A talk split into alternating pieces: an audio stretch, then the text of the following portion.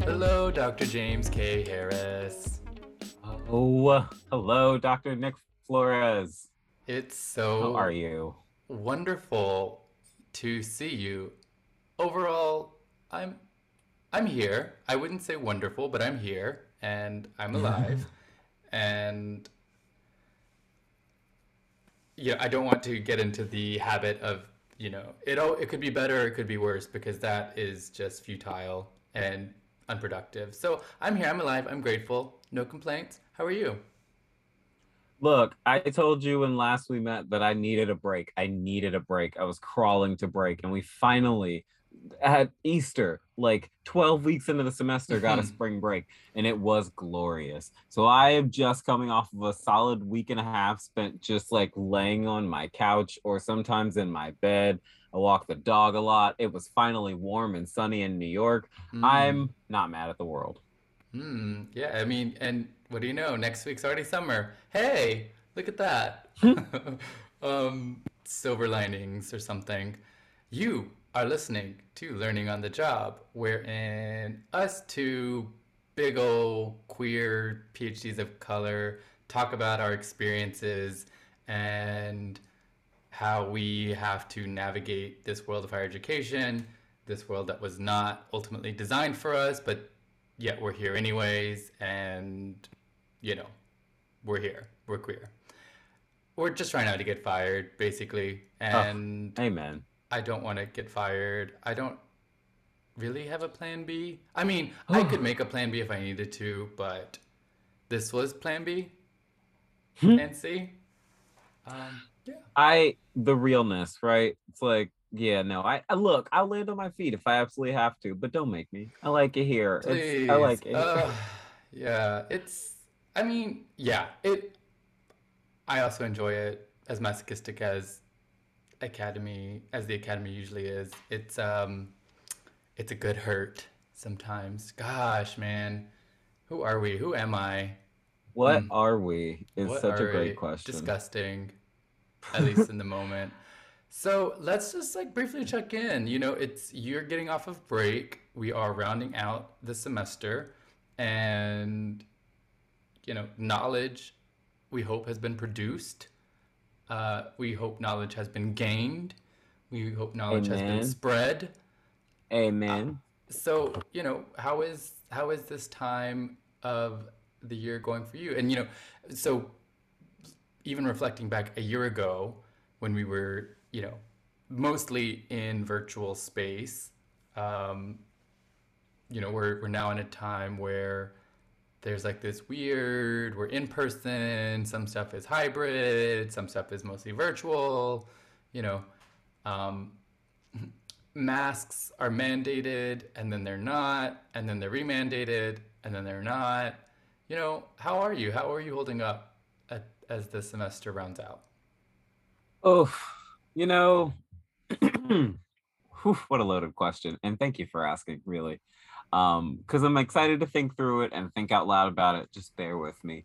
I think that it's scalar, right? I'm thinking about it as like different questions. Like I think relative to where we were earlier this semester, I'm feeling better about my students. I'm like just Hmm. generally, right? I feel like they're doing like I feel like they needed the break as much as I needed the break. Like we came back to we've had a couple days back from the break of class now, and you can feel the shift in the energy. Like they're like excited to get stuff done again. Like they want to be done and they want to turn work in, and like they are Mhm. coming to class, whether they're doing anything in class, sort of a different story, which we could talk about in a bit. Uh, but like they are physically attending at least, which is a nice change of pace in my one in-person class although i have to say like to the question of like okay so that is relative to earlier this semester. I feel like we're doing okay. I feel like we're in a place where we're starting to where we're ending on a higher note than we had been in the middle. We hit a real low there right before spring break where everyone was sort of just like dropping out of the class without officially dropping out of the class um, and it feels like Mhm. people are coming back and trying to finish out strong.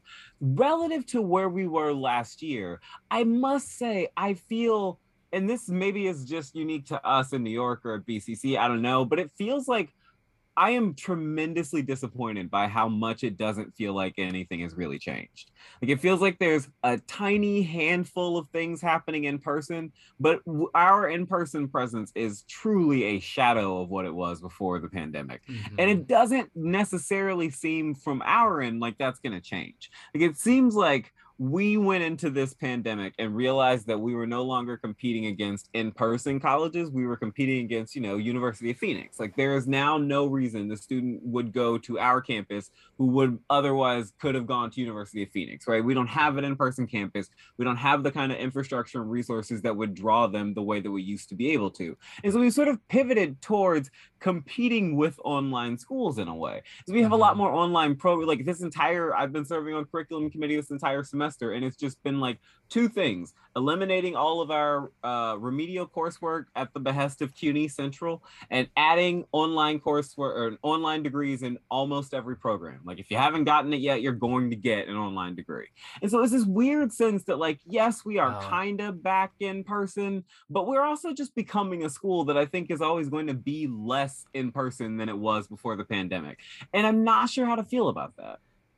Yeah. Like on the that, one hand, no, I was just gonna say no. Thank you for sharing. And you know, I know that we have very different experiences. You know, on the higher ed front, with you, you know, in BCC, and then I'm over here at U of I, Urbana Champaign. You know, the flagship university school or, or Illinois school, um, public school, and you know, so it's interesting to hear your perspective and observations about students who are recognizing the uh, the less ba- like the, the the the lack of maybe demarcation sometimes in you know what they can get there versus what they can get in primarily online education you know in degrees um, or institutions that primarily do online education versus like here i think that they the university of illinois and i mean i, I think a lot of big public institutions um, that have large sports programs are also still really selling the in-person right? And i think that what i've observed is the shift of students coming here as a as a social means as opposed to one of like receiving an education per se like that that seems to be an appendix or that seems to be an addendum to coming here to party or coming here to watch sports or coming here to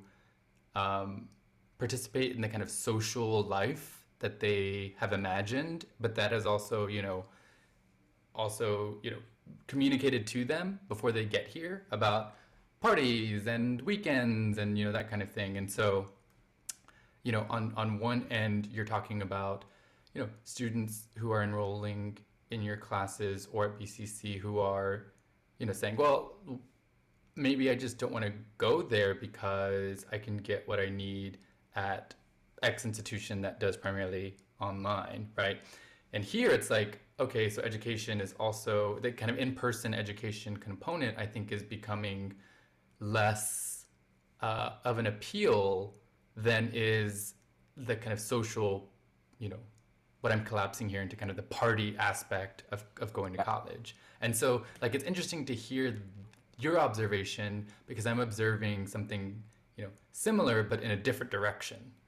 No, and that makes a lot of sense. Like our good mutual friend Ariel was, we were talking about this not that long ago, and she was saying, like at Ohio State, where she's uh, currently uh, lecturing, she was saying that it feels like they're moving all of education, higher ed is moving in a kind of entertainment model. That like mm-hmm. our job at this point is to keep our students really well entertained, and like whether or not they're learning, eh, that's sort of secondary because they're customers, and it's our job to make sure they're having a good time so they keep coming back.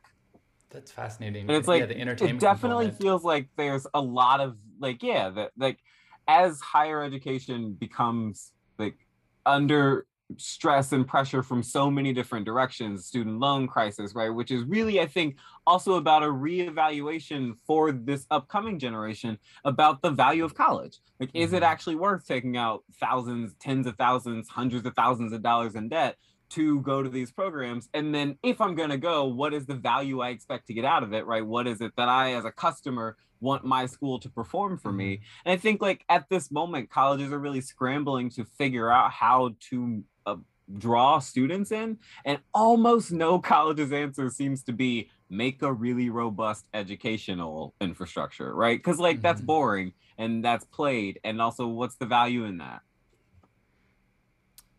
yeah, and I mean, I guess my reaction would be that you and I, or at least I'll speak for myself actually, like I have a buy into that. Like, you know, I, I recently admitted to one of my classes that, you know, I actually really do enjoy academic writing, like the genre of like academic text and the prose, right?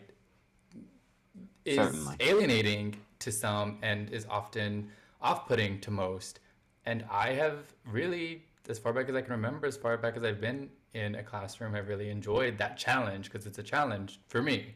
And I get that, you know, I am not speaking for or can speak to everyone's interests or how they value, you know, things, but I, at least for me, I'm I'm invested because I'm interested in it. Inter- that is a time of entertainment for me, right?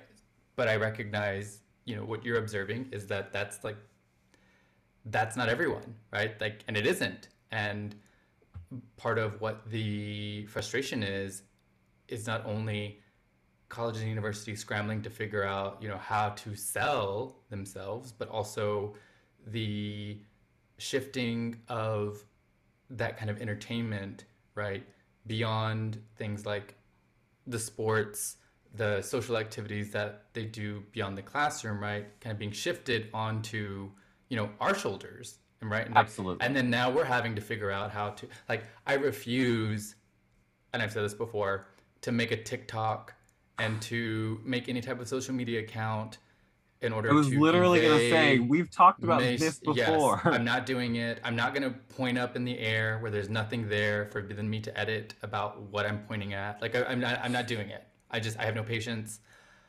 I'm not doing it. Um, uh, we're too young to be this what, old, but also, and, but, but really, also agree. No, but uh, you know, like you're gonna have to like sit through my 15 minute video, which I've cut back from an hour long video that I could have just like posted up oh, to get when I tell you information you need.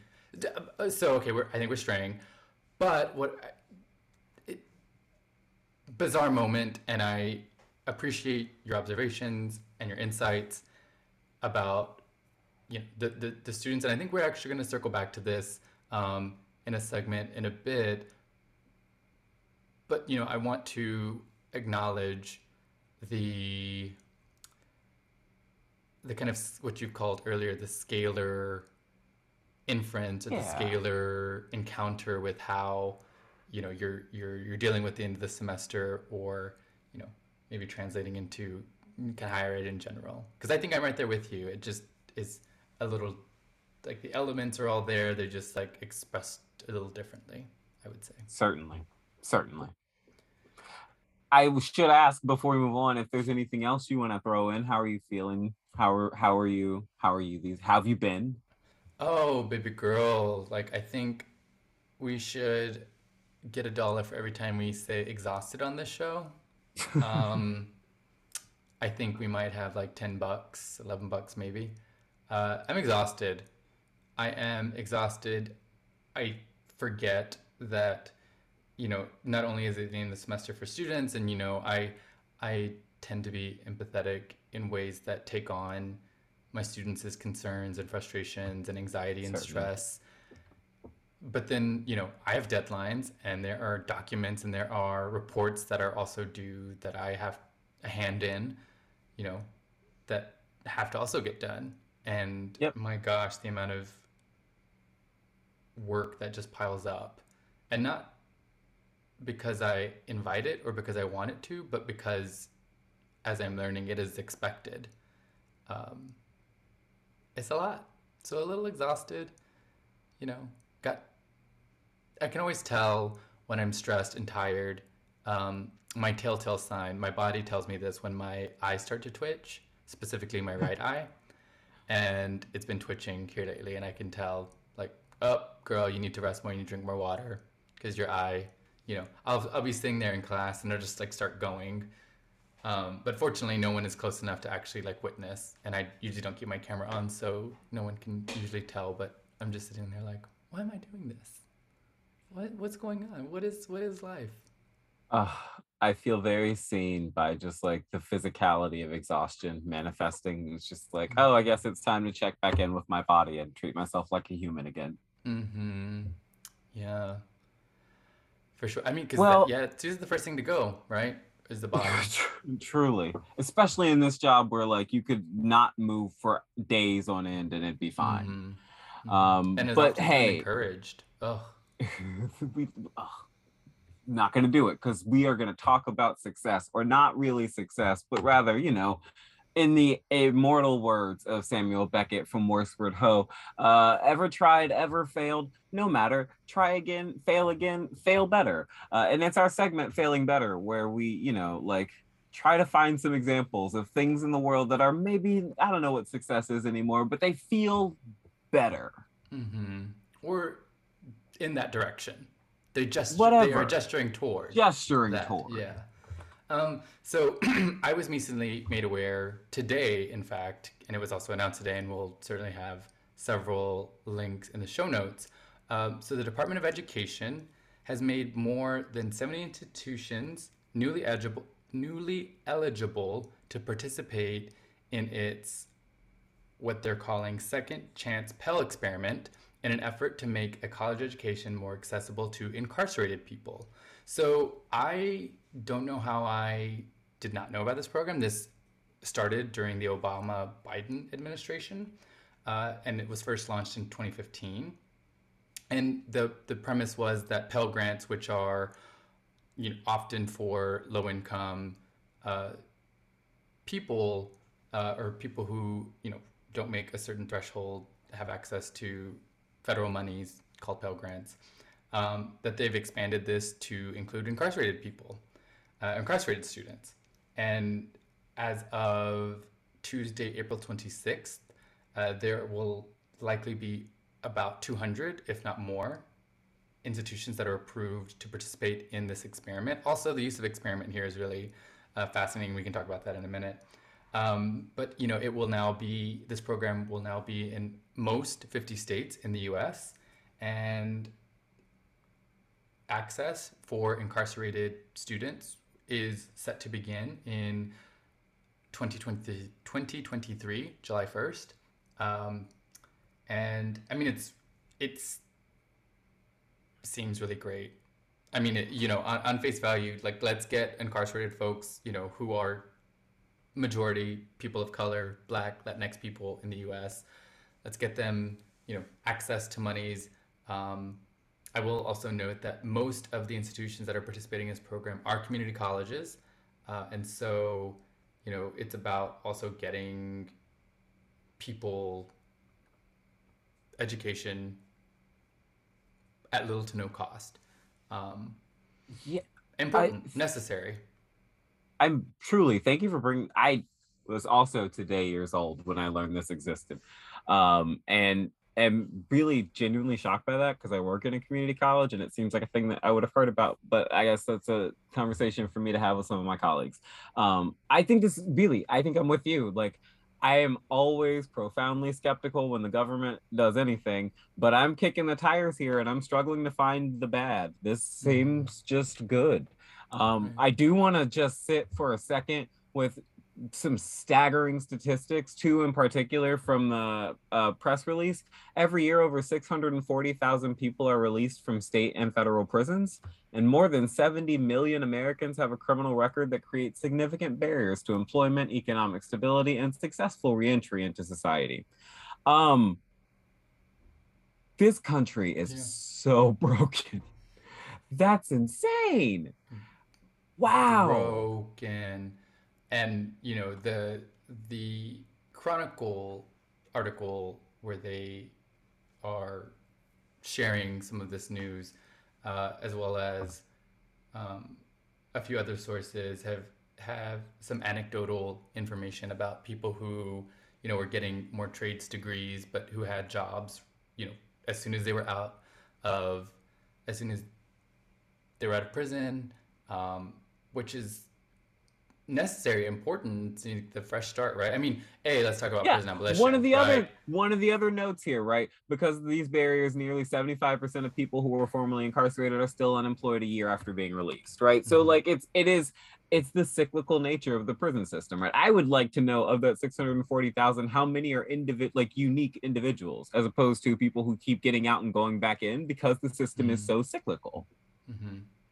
And so, like, the idea that there's a ladder, anything at all, that might allow you to get out of that cycle, I don't know. Again, this country is really sick and deeply broken. Um, I am struggling to see why this would be a bad thing.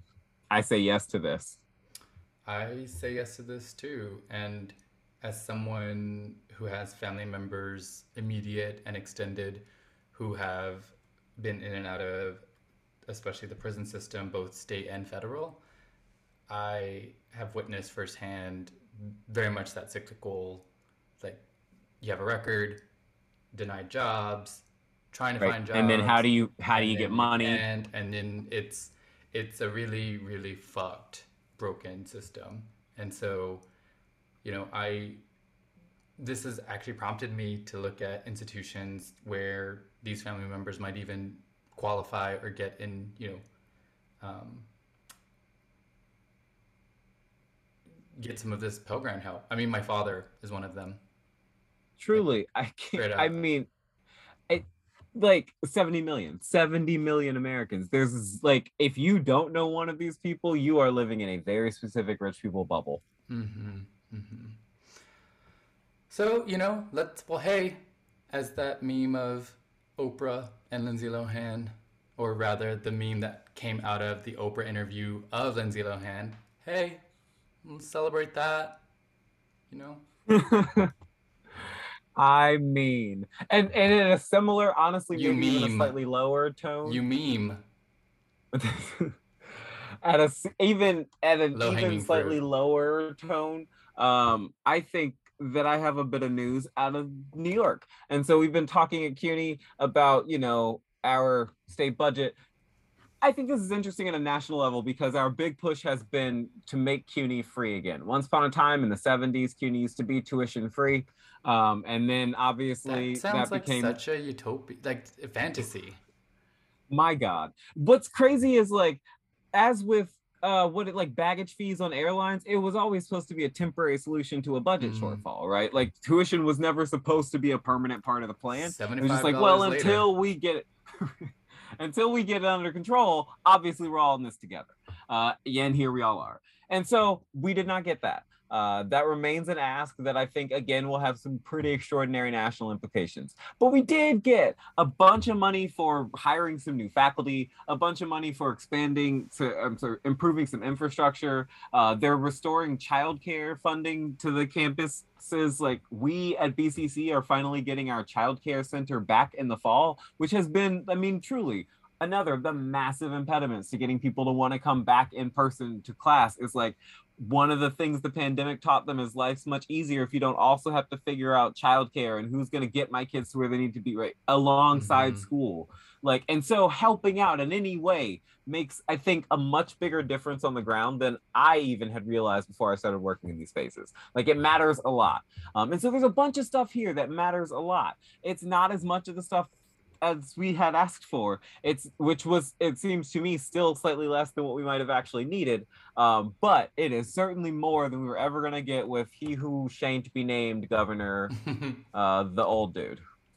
Hmm so we'll take Who- it who- and we'll who- take it and we'll keep a- asking for Who comes from a long Well, line of just Political- terrible white men. family. Um, all over the state just a Mhm. name that you hear it and you're like yeah i've heard that name before and then you dig deeper and you're like oh that was actually really bad that ended really badly why are his kids famous in politics What is the term for families who maintain political power and by maintaining political office? oh i couldn't tell you Is it oligarchy for 500? Is it, what is it? I honestly couldn't tell you the specific because it feels like Oh, I was gonna It's more than say nepotism. nepotism, but like, yeah, it feels like it's different than that. Man, this is how fried I am. I can't even give you that. I mean, Well, I I'm mean, back and- from and- vacation and can't find it honestly, either, most so. most most state legislatures are chock full of precisely the generations and families of political office. It's and- truly. Sh- I mean, I remember from my very brief time in like studying political science how shocking like the way you get elected is to have a name that people recognize. And so like most people are just getting elected because it's a familiar name, which is how political dynasties happen. Like we know you just go with the name you already know or you go with like the craziest name. Like famously there was a guy in Circleville, which is like right outside of Athens where I went to undergrad, who was like running for mayor and his last name was Pancake. And everybody knew it was a shoo in because it was like, well, obviously Mayor Pancake. It's like people are dumb, but also like, yeah, they're just voting based on name. It's just the same families over and over and over again because that's the name they know. Yeah. Again, kind of circling back to the wins for the CUNY system, uh, you know, I'm excited and I hope that in a matter of time, you can report back or share with us, you know, your direct witnessing of some of these funds, hopefully. We are Hopefully very, will- very excited at BCC to receive at least some of this infrastructural support because really Mhm. we could use it. Um, and it sounds like it's coming. Man. So we're going to Well, be need it. grateful and we're going to say thank Right. you Right, right. through gritted teeth. Mm-hmm. Mm. Uh, do you want to take Mm. a quick break? Let's do it. Let's take a very short break.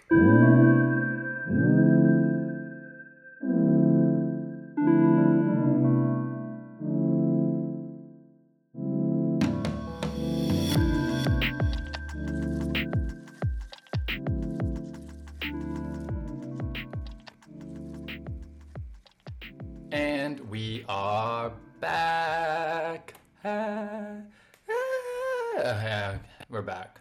I couldn't go high.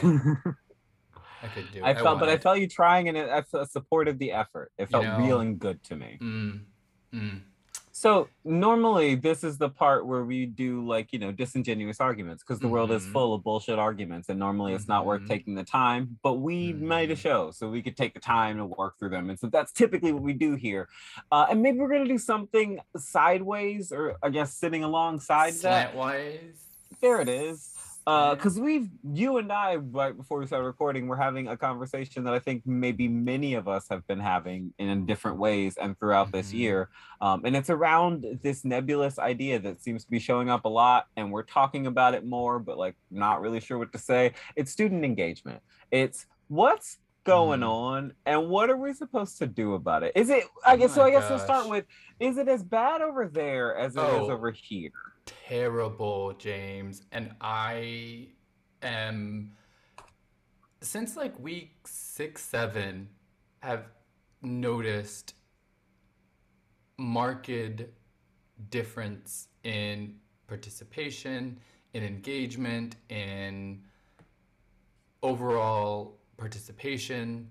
You know, I Just like fucks given. I just zero. And I and, and you know I I can't say that I wouldn't be the same way.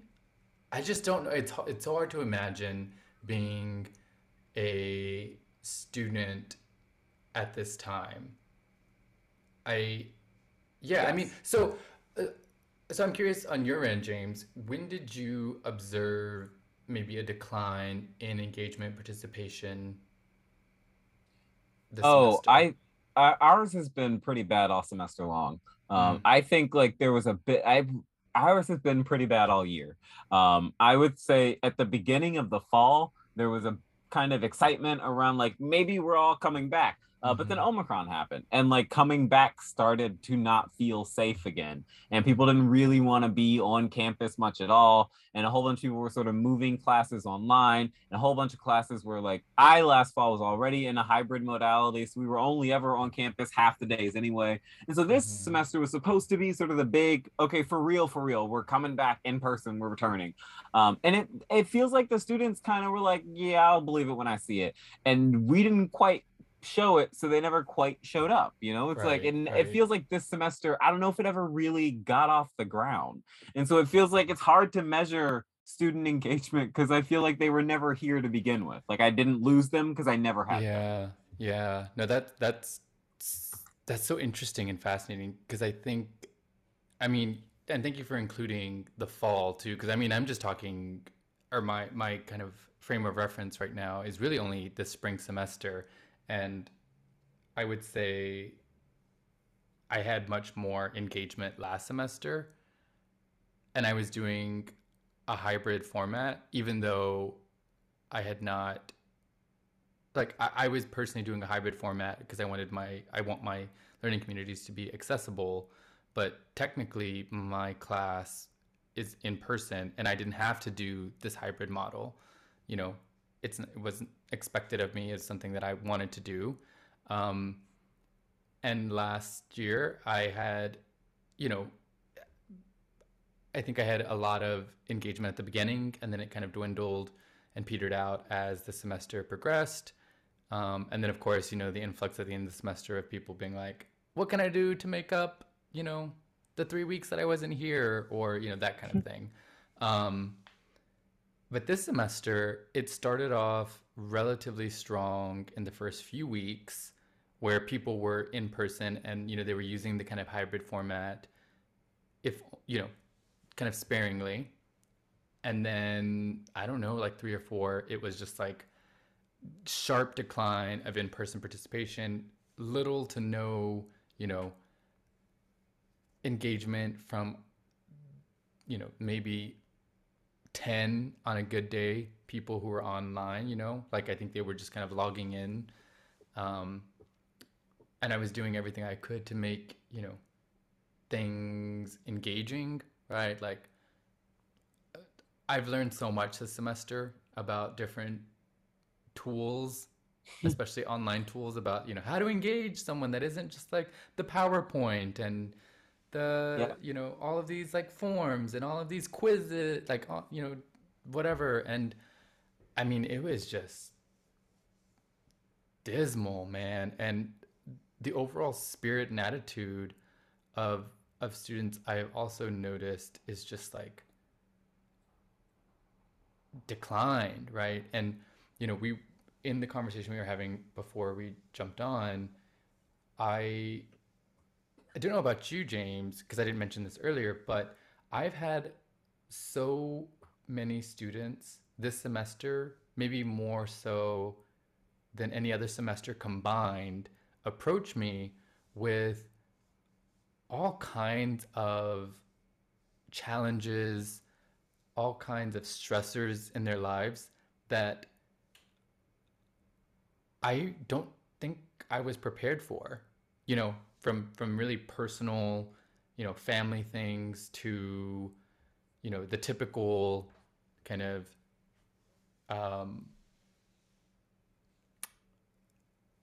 family, you know, grandma being dead kind of thing, Yeah. issues that, you know, Yeah, no, it's crazy that that's become the mild one. hmm No, seriously, I've had students share really intimate and personal details of their lives, and.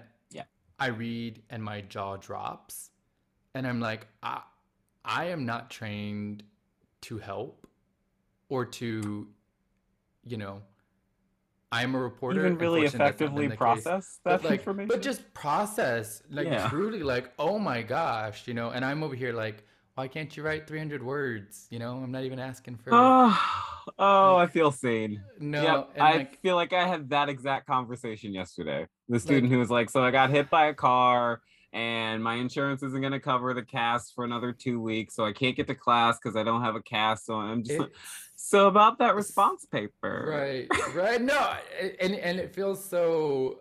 It feels so disingenuous to be like, I was- Like I don't, I can't. What am I? I don't. but, I'm but I so to sorry, something. Yeah, I do, but I, have to have something. Like I can't. Right. I you don't right.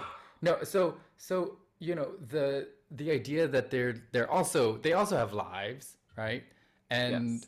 they they're not consumed in our world, right? Like they they likely have other classes, right? And I try to also recognize that. But man, I think that the constellation of forces, including the pandemic and all of like what that entails, Yeah. with the university more or less demanding that we continue on, right?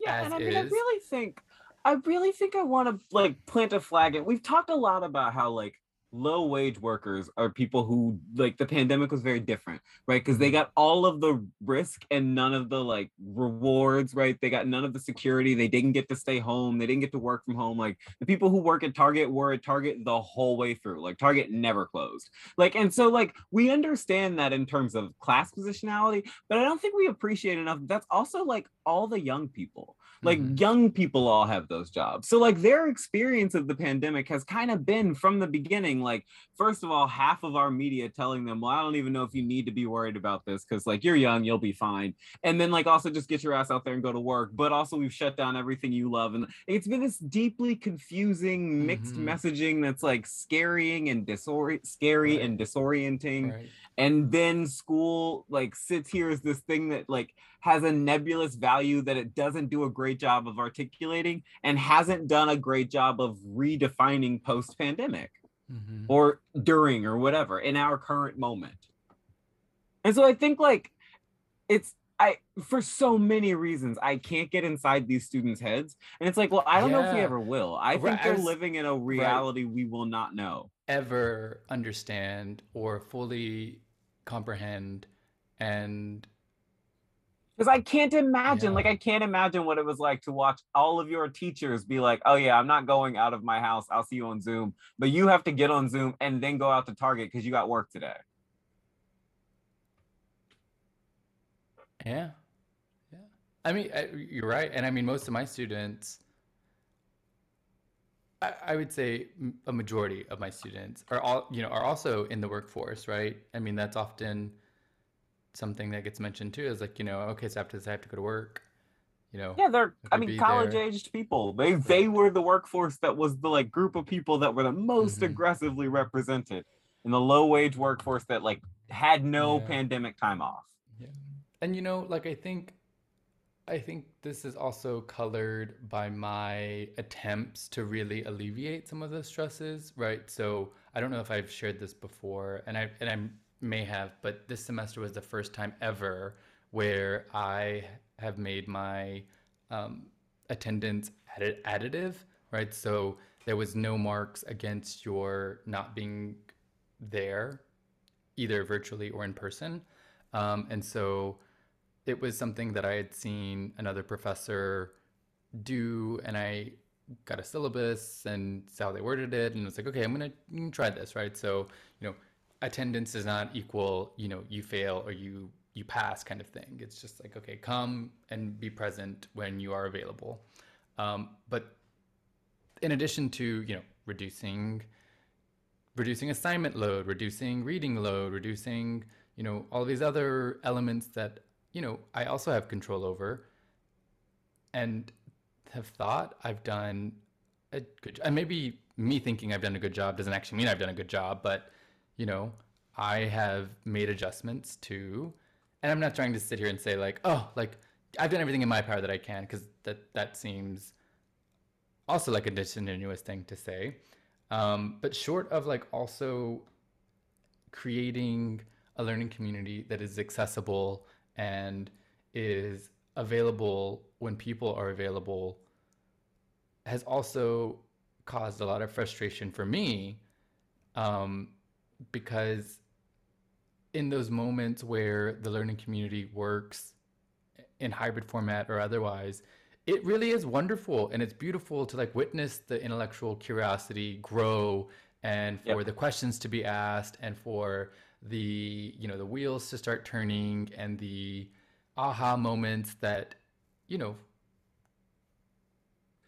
I do know. invested. I, I, of course, I know. I know so well, in fact, that one of the things I'm doing this summer, I signed up for a pedagogy workshop for this exact reason, because I think that this, like, I'm willing to let go of just about all the parts of the classroom, right? Like, we don't have to Mhm. keep the old conventions, but I do think that, like, there's something magical about group work, and I would Mhm. love to figure out how to recapture that in this virtual modality or this, in a way that doesn't penalize students for not being present, right? Like, how Mhm. do we both create a model that Right. has kind of right and how do we do both and so i'm i and and like doesn't put them at risk, right? That doesn't actually put someone at risk of of of potential death, right? We're a million and counting, right? Or what is the number now? I mean, it's it's like that we've that stopped hasn't like, counting because gone- it's embarrassing it's in, uh, utterly embarrassing and terrifying and you know all of all of that what you've just said and right like i have students who have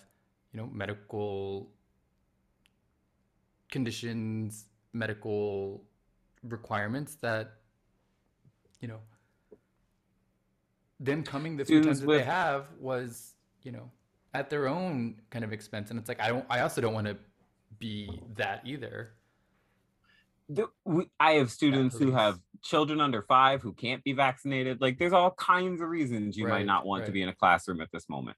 And so like i completely understand that. And i think yeah i'm really interested in trying to figure out like how what do we do with the components of the classroom that are the community uh, in this different mode? Because i'm fi- like a lot of the content right? You can give the content like distribute the content in different ways. Like, they don't necessarily have to be sitting in a room listening to me talk at them to get the content. Mhm. but they might need to be together to work together. And the mm-hmm. working together part is the thing that i can't do. Like i can't make those conversations. I can't have the insights that they will have. I can't help them learn from one another.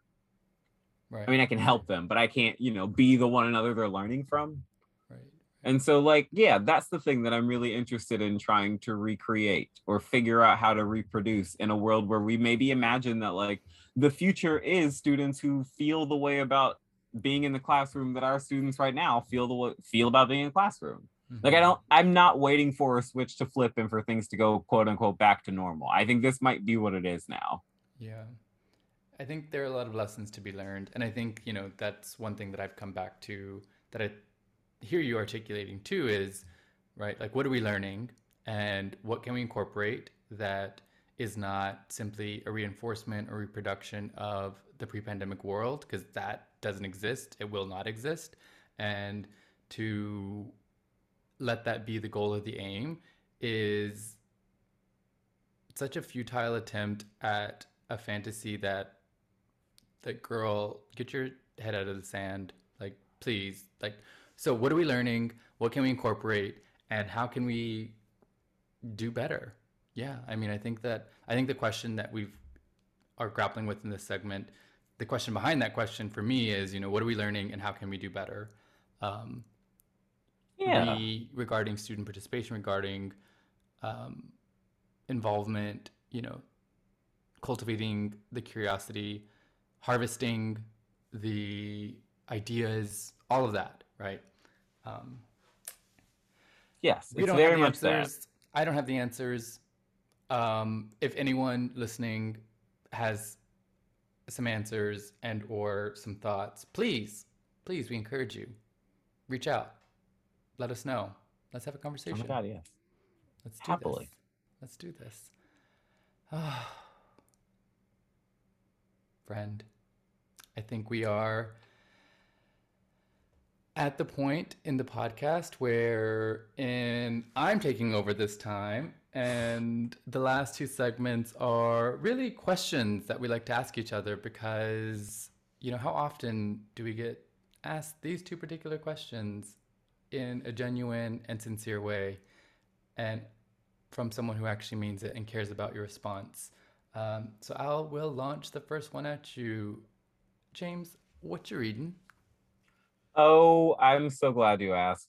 I am doing some, you know, prepping for the project that we are launching in June. Uh, so just another reminder that we're launching a Ariel and I, Ariel Ross and Lover to Pieces, are doing a young adult literature podcast that I'm super duper excited about. And so in preparation, I've just been like running through the cutting room floor. All the things that I think I might want to read and have not yet gotten to, or somebody told me you should read this, and I thought, mm, that doesn't really fit with any of my research interests, but one of these days I'll get to it. Uh, and so this week's, this sort of next one uh, is Laurie Halse Anderson's Speak. It's, it is, I think, very, very, very famous among people who know YA books. Uh, it's about a girl who doesn't talk and hmm. the you know extrapolate out from there. It's you know teenagers and what it's like to be a teenager and what it's like to live inside the mind of a teenage girl specifically.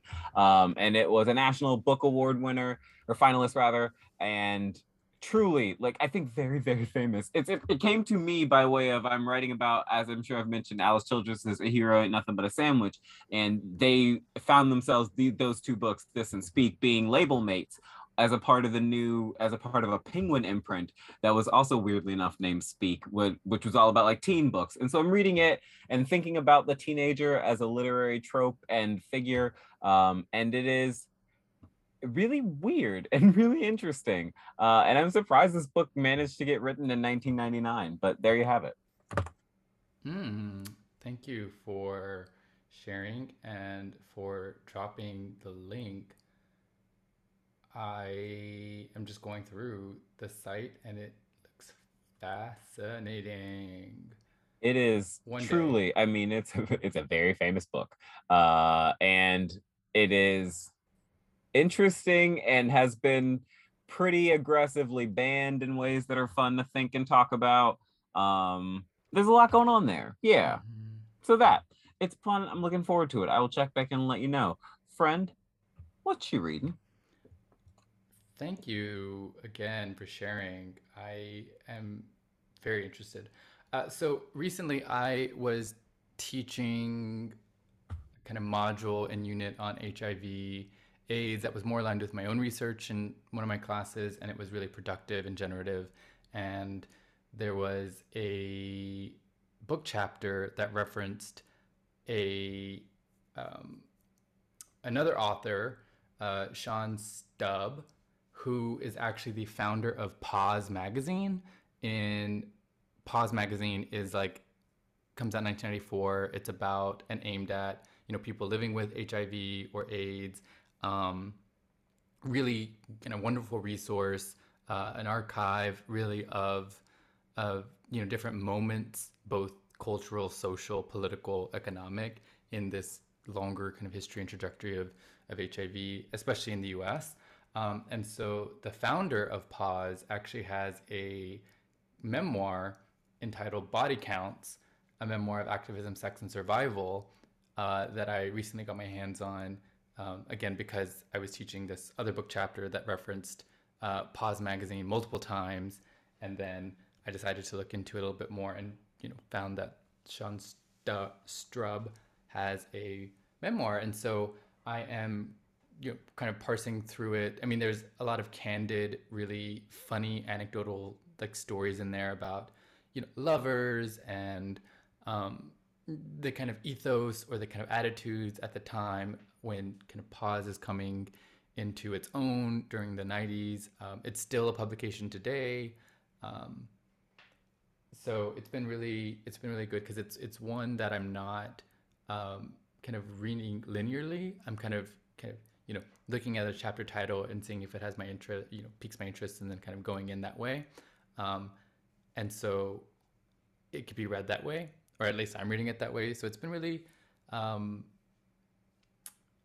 you know, kind of generative for me because he's writing from, you know, obviously the first person kind of memorial genre, but has a lot of really funny things to say actually about, you know, the 90s, really. So that's what I'm reading these days. It's been it's been good. It's also been a reprieve, I think, a little bit from the more kind of academic text that I'm. This looks with, so. this looks really interesting. This looks really interesting. I'm just reading now that like one of the comparisons, two of the comparisons here, right, are Paul Monette's Borrowed Time and Larry Kramer's Larry Kramer's The Normal Heart. Mm-hmm. Um, interesting. Both texts I'm quite familiar with. I don't know this mm-hmm. one. Yeah, I mean, th- this was the other thing is like I had like this. This seems like a text that I should have maybe had on my radar, and I somehow managed to not have it there. So, um, yeah, you know, there's all kinds of funny and interesting stories, backdoor, Nice. you know, conversations. Um, It looks fascinating, genuinely. I, great recommendation. Thank you much. mhm. Well, then I will Uh, take the last question. No, I was going to. Fine. uh, You always. Now I sound like a little like whiny child. No, me. I will cry, James, and I will I demand believe it. my I way. genuinely believe it. I will. I will present and perform as an only child, though I am not an only child. Um, I also know this. friend, what you thinking? Oh, okay. So this is exciting, but also a little bit terrifying. I am um, a crazy person. I'm a crazy person, and so I'm just leaning in and I'm committing, and we're getting another, a second dog. Like, there's nothing wrong with my dog. He's fine. I love him. He's great. Oh. Uh, I love him so much, in fact, that he spoiled me into thinking all dogs are perfect, right? We should get another dog. Uh, so we're Also, getting another all dog. dogs, all dogs go to heaven. All dogs go to heaven. Don't say that. He's gonna live forever. They're all gonna live forever. It's gonna be great. Um, and so I'm going out to New Jersey this upcoming Saturday to pick up our new dog. We're very, very, very excited. Uh, it's been quite a it's been quite a process. My God, adopting a dog in New York City. I truly think it, we could get a kid probably like not necessarily easier, but not harder. That's so interesting to hear. But also, how exciting! I am excited for Butters and for his new companion, and I'm excited for you and your household for the new life, the new entertainment, the new All of that. companion. The new That chaos, be the all new of chaos. Yes, yes, yes. All of that that will inevitably ensue. Um, I can't wait to to see pictures. You're sending me pictures. Oh, Oh, I will definitely become a videos person. I'm just gonna take lots of video of my two dogs running around each other. I'm oh. I've already started planning out their costumes because obviously they have How to do precious. costumes, How Right? precious. Oh, right? So Are you gonna do holiday they'll be cards too? Batman and Robin. Hadn't thought about it. Obviously, yes. Oh, because then we can do Christmas costumes, and Butters can be Santa, and the new dog can be an elf. Oh, I love it. I love it so much. Okay, yeah. So that that's I'm I'm becoming that person. I am that Mm. person. I Hmm. already was. Just accepting it. I Friend, love this for you. What- I needed it. It turns out this is what I needed. This is how I wanted to spend my summer. What you Mhm. thinking? I am thinking about a really, really nice deep Malbec glass. Mm, Um, I haven't. I've been trying, and mostly succeeding in not drinking, like, like I'm a law student, um, or a lawyer. But I just have this like craving for like a like a nice Malbec, um, and I think I just I definitely deserve it. Um, I to be sure, Could not agree more.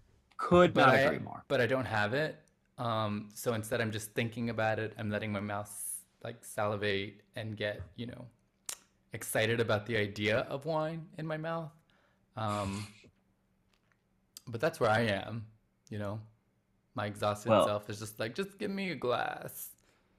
Um, I hope that you what I'm thinking either about. get that glass of wine or, you know, a nap on the way to it. Either way, sounds like a good move. yes, yes. Um, yeah, that's what I'm thinking. I don't have much else, honestly. Uh, I don't know that you need much else. We're here at the end of the semester. You are enough. Mm, oh, thank you for the reminder. James, I love you. Thank you so much. I love you too, friend.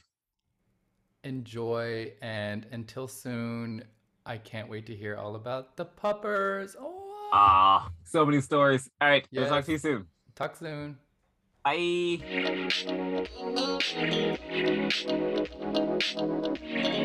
Thank you.